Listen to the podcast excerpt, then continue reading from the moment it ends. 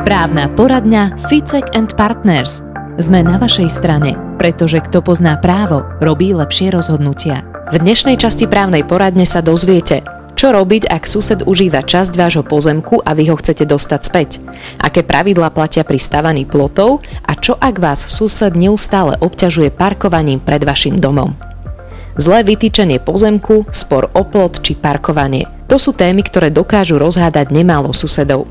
Čo môžeme v takýchto situáciách robiť, nám poradí expert na majetkové právo a advokát advokátskej kancelárie Ficek and Partners, dr. Milan Ficek. Dobrý deň. Dobrý deň. Pozdravuje aj Zuzana Majerčíková. Ešte predtým, ako začneme, tak budeme radi, keď dáte odber našim podcastom. Budete ich zdieľať, lajkovať alebo odporúčite aj vašim známym. Spoločne tak môžeme pozdvihnúť právne povedomie na Slovensku. No a poďme sa teraz pozrieť na prvý prípad z troch, ktorý prišiel do online právnej poradne Ficek and Partners. Dobrý deň, rád by som poprosil o radu. Pred 6 rokmi sme kúpili dom na základe geometrického plánu sme zistili, že suseda si v úvodzovkách privlastnila 1 meter po celej dĺžke nášho pozemku.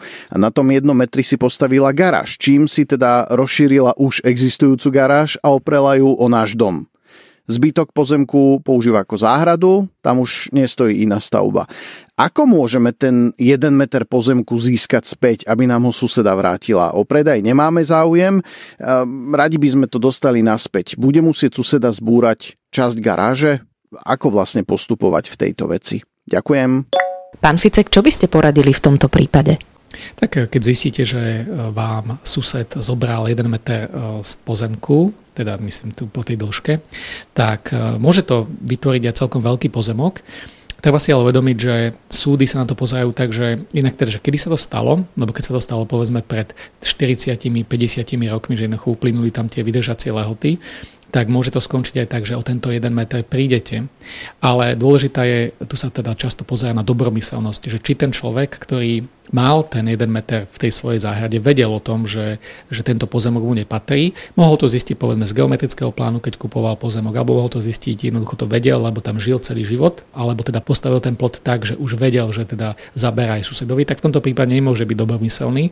A vy máte ako, ako vlastník toho pozemku právo požadovať, aby ten plot bol posunutý smerom teda k susedovi. A aké sú tam dôkazy tej dobromyselnosti, pretože on môže tvrdiť, dajme tomu v tomto prípade tá suseda, že ona o tom vôbec nevedela a pritom mohla vedieť. My sme mali niekoľko takých konaní, kde sa dokazovala dobromyselnosť a či to vedela alebo nevedela. Často je to vlastne o tom, že tí ľudia tam žijú dlhé roky a oni vedia o tej situácii, stavali ten plot. Potom určitým spôsobom viem si predstaviť situáciu, že keď niekto kupuje nehnuteľnosť a prídete sa pozrieť na dom, ten predávajúci vám ukazuje, a toto je celá moja záhrada, tak ako je oplotená a tento dom a to vám predávame. Vy to kúpite, užívate to povedzme 10 rokov, tak sa môžete domnievať, že celú tú záhradu, ktorú ste kúpili a ktorá je oplotená, že vám patrí. A keď potom dodatočne po 10 rokoch e, vás osloví sused povie, no ale počkajte, veď ja tam mám ešte meter, tak vy môžete povedať, no ale ja som si myslel, že to kupujem tak, ako, ako to je ohradené. A tuto by mohla byť povedzme tá dobromyselnosť, musí byť samozrejme tá 10-ročná lehota, aby ste to držali a potom môžete povedať, že, že je to vydržané. Museli by ste samozrejme podať návrh na súd, na určenie vlastníckého práva, že tá časť, ten meter e, od záhrady bol vydržaný. Ale keby sused prišiel po, povedzme, hneď po roku alebo hneď po nejakom čase, odkedy ste to kúpili a pritom tí predchádzajúci predávajúci o tom vedeli, že vlastne majú zahradený tú časť, ktorá patrí susedovi, tak potom tam môže absentovať práve tá dobromyselnosť a nebude možné ten pozemok vydržať. Takže Určite je dobré si zistiť predtým, ako kupujete nejakú nehnuteľnosť, aby si to zamerali, aby ste vedeli, koľko kupujete, či tam náhodou nie je nejaký iný pozemok. Geodeti teraz dokážu zamerať s veľmi veľkou presnosťou hranice pozemkov aj v súlade teda s tým oplotením, ako je postavené. Tak tu platí to staré známe dôveruj, ale preveruj, keď niečo kupujeme. No a aké platia pravidla pri výstavbe?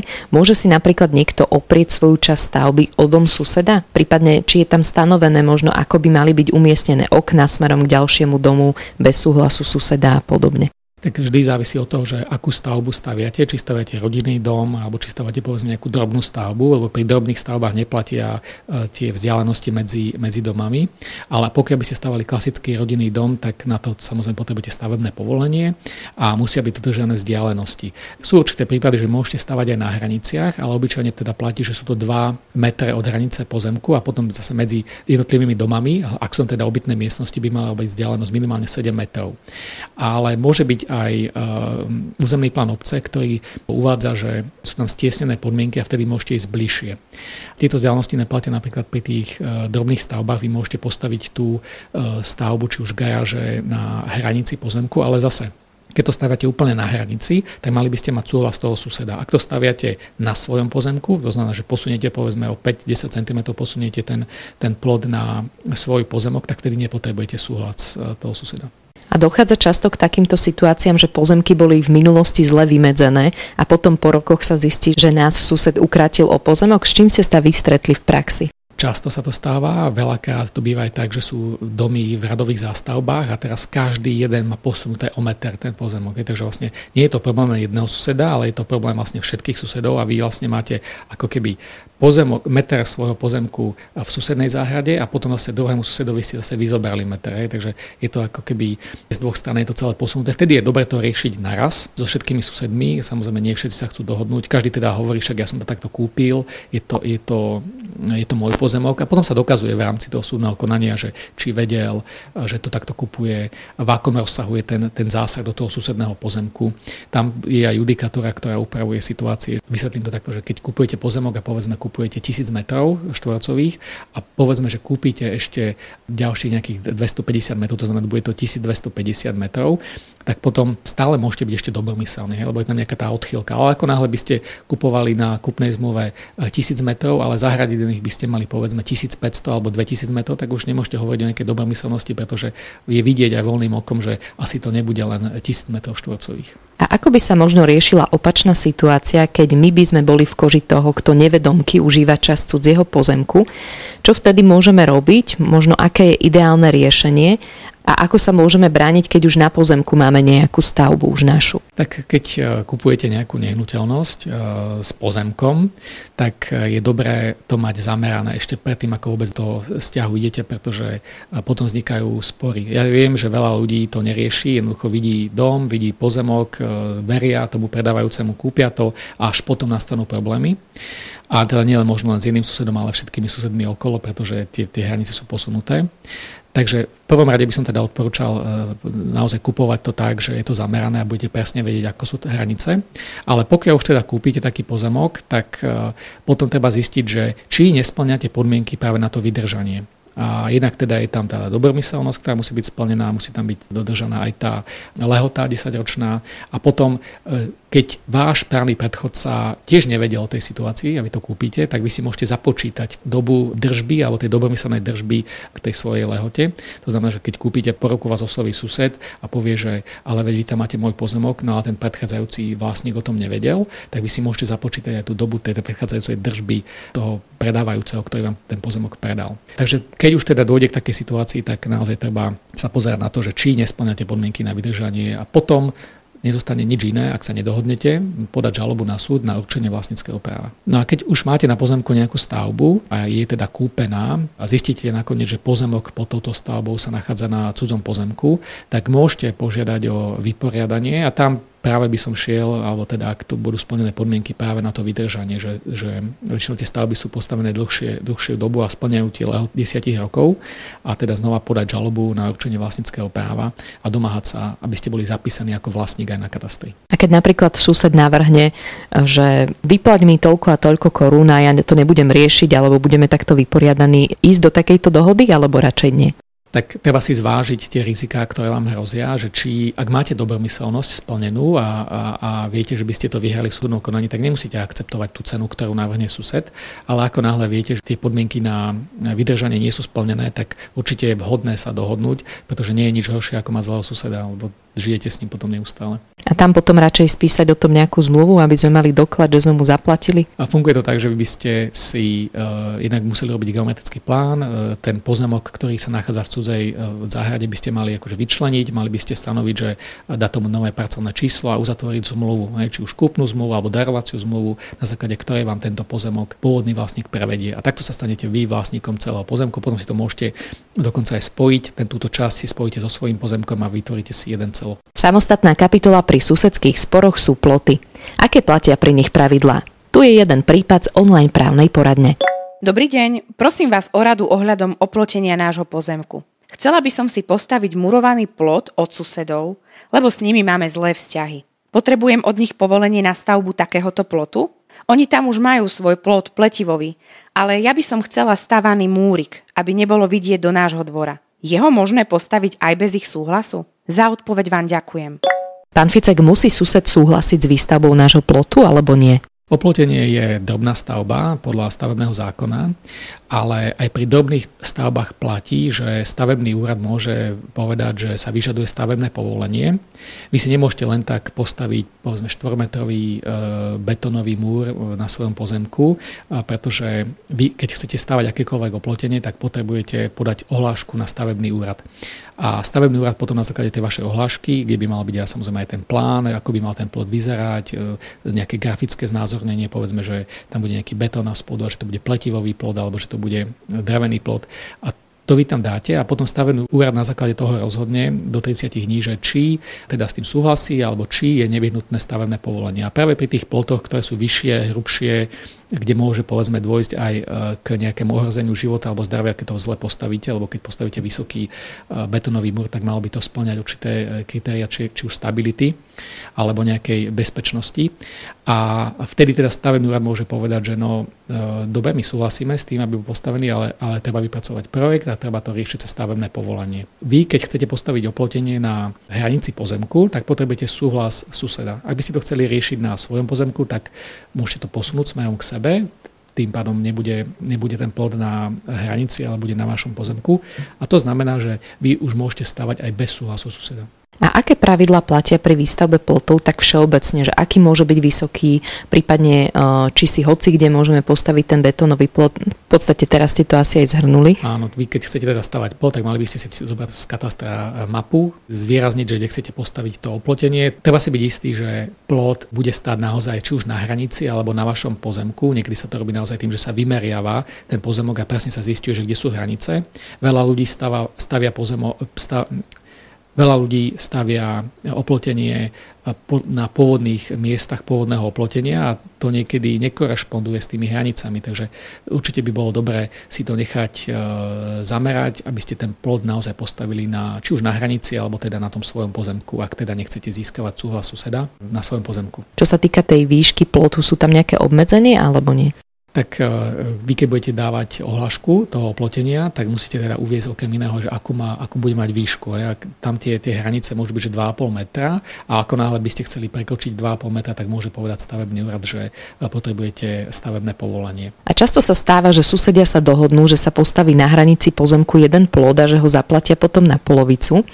Je dobre si potom možno vypýtať aj nejaký doklad o zaplatení a nespoliehať sa na to dobré slovo a ďalšia vec, že ak ho postavíme a sused nám potom nezaplatí, tak môžeme to nejako vymáhať alebo nie?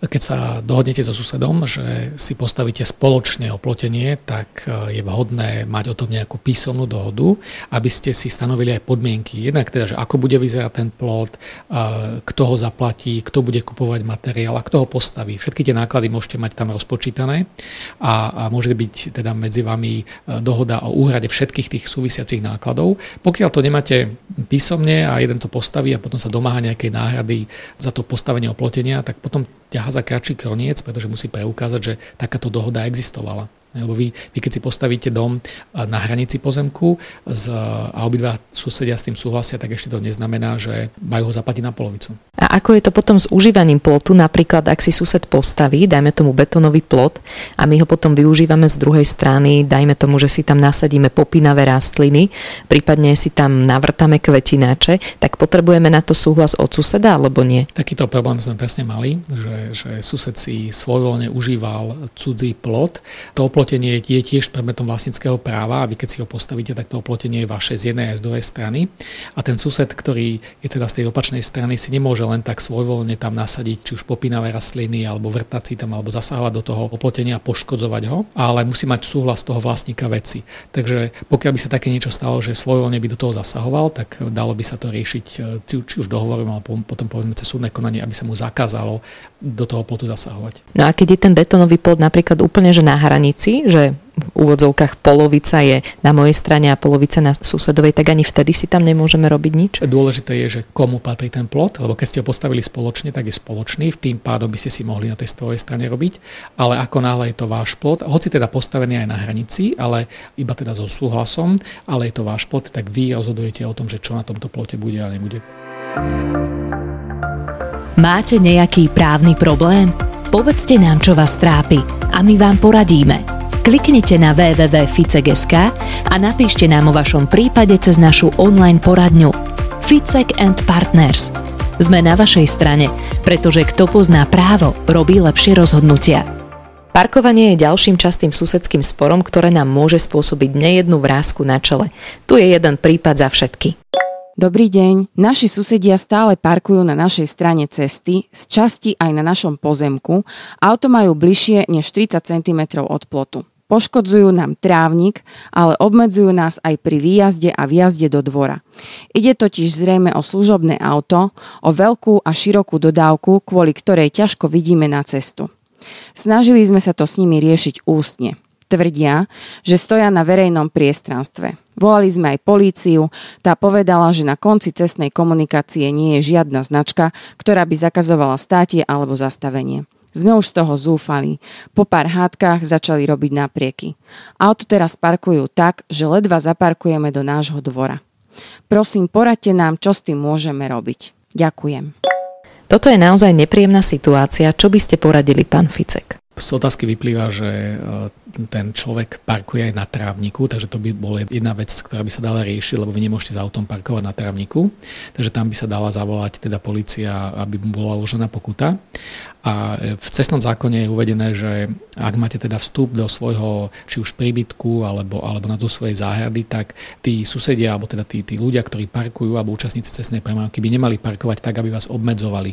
Jednak vo vychádzaní a prichádzaní do toho a ani samozrejme nemôžu ani zabraniť, aby ste mohli vstúpiť na cestu. A je to teda nastavené nielen teda na že úplne zamedzenie, ale aj obmedzenie. Takže keď niekto naozaj parkuje tak, že úplne tesne pri hranici vášho výjazdu a nevidíte na výjazd e, na cestu, tak môže to byť práve porušenie toho cestného zákona a za to môže byť uložená aj e, pokuta. Vydávam veľmi často také tabulky, si dajú náplod, že neparkovať, lebo tam hrozí odstiahnutie. Aj toto je možno riešenie? Práve, že nie je, lebo toto sú akože súkromné tabulky, ktoré si ľudia často dávajú, ale nemá to ten význam. Vy nemôžete len tak niekoho odtiahnuť a inak teda už nie už svojvoľne a určite nie, že príde policia a odtiahne ho povedzme, či už mestská policia alebo, alebo štátna.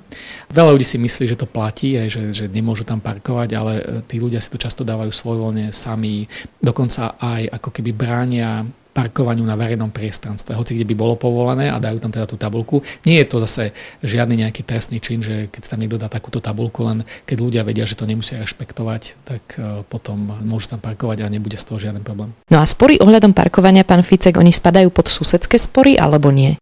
Skôr tu je problém, e, môže to byť susedský spor, ale väčšinou teda, keď ide o parkovanie na verejnom priestranstve, a ako teda to vyplýva z tejto otázky, že to je parkovanie nie na pozemku e, toho vlastníka, ale je to, alebo teda na susednom pozemku, ale je to parkovanie na verejnom priestranstve.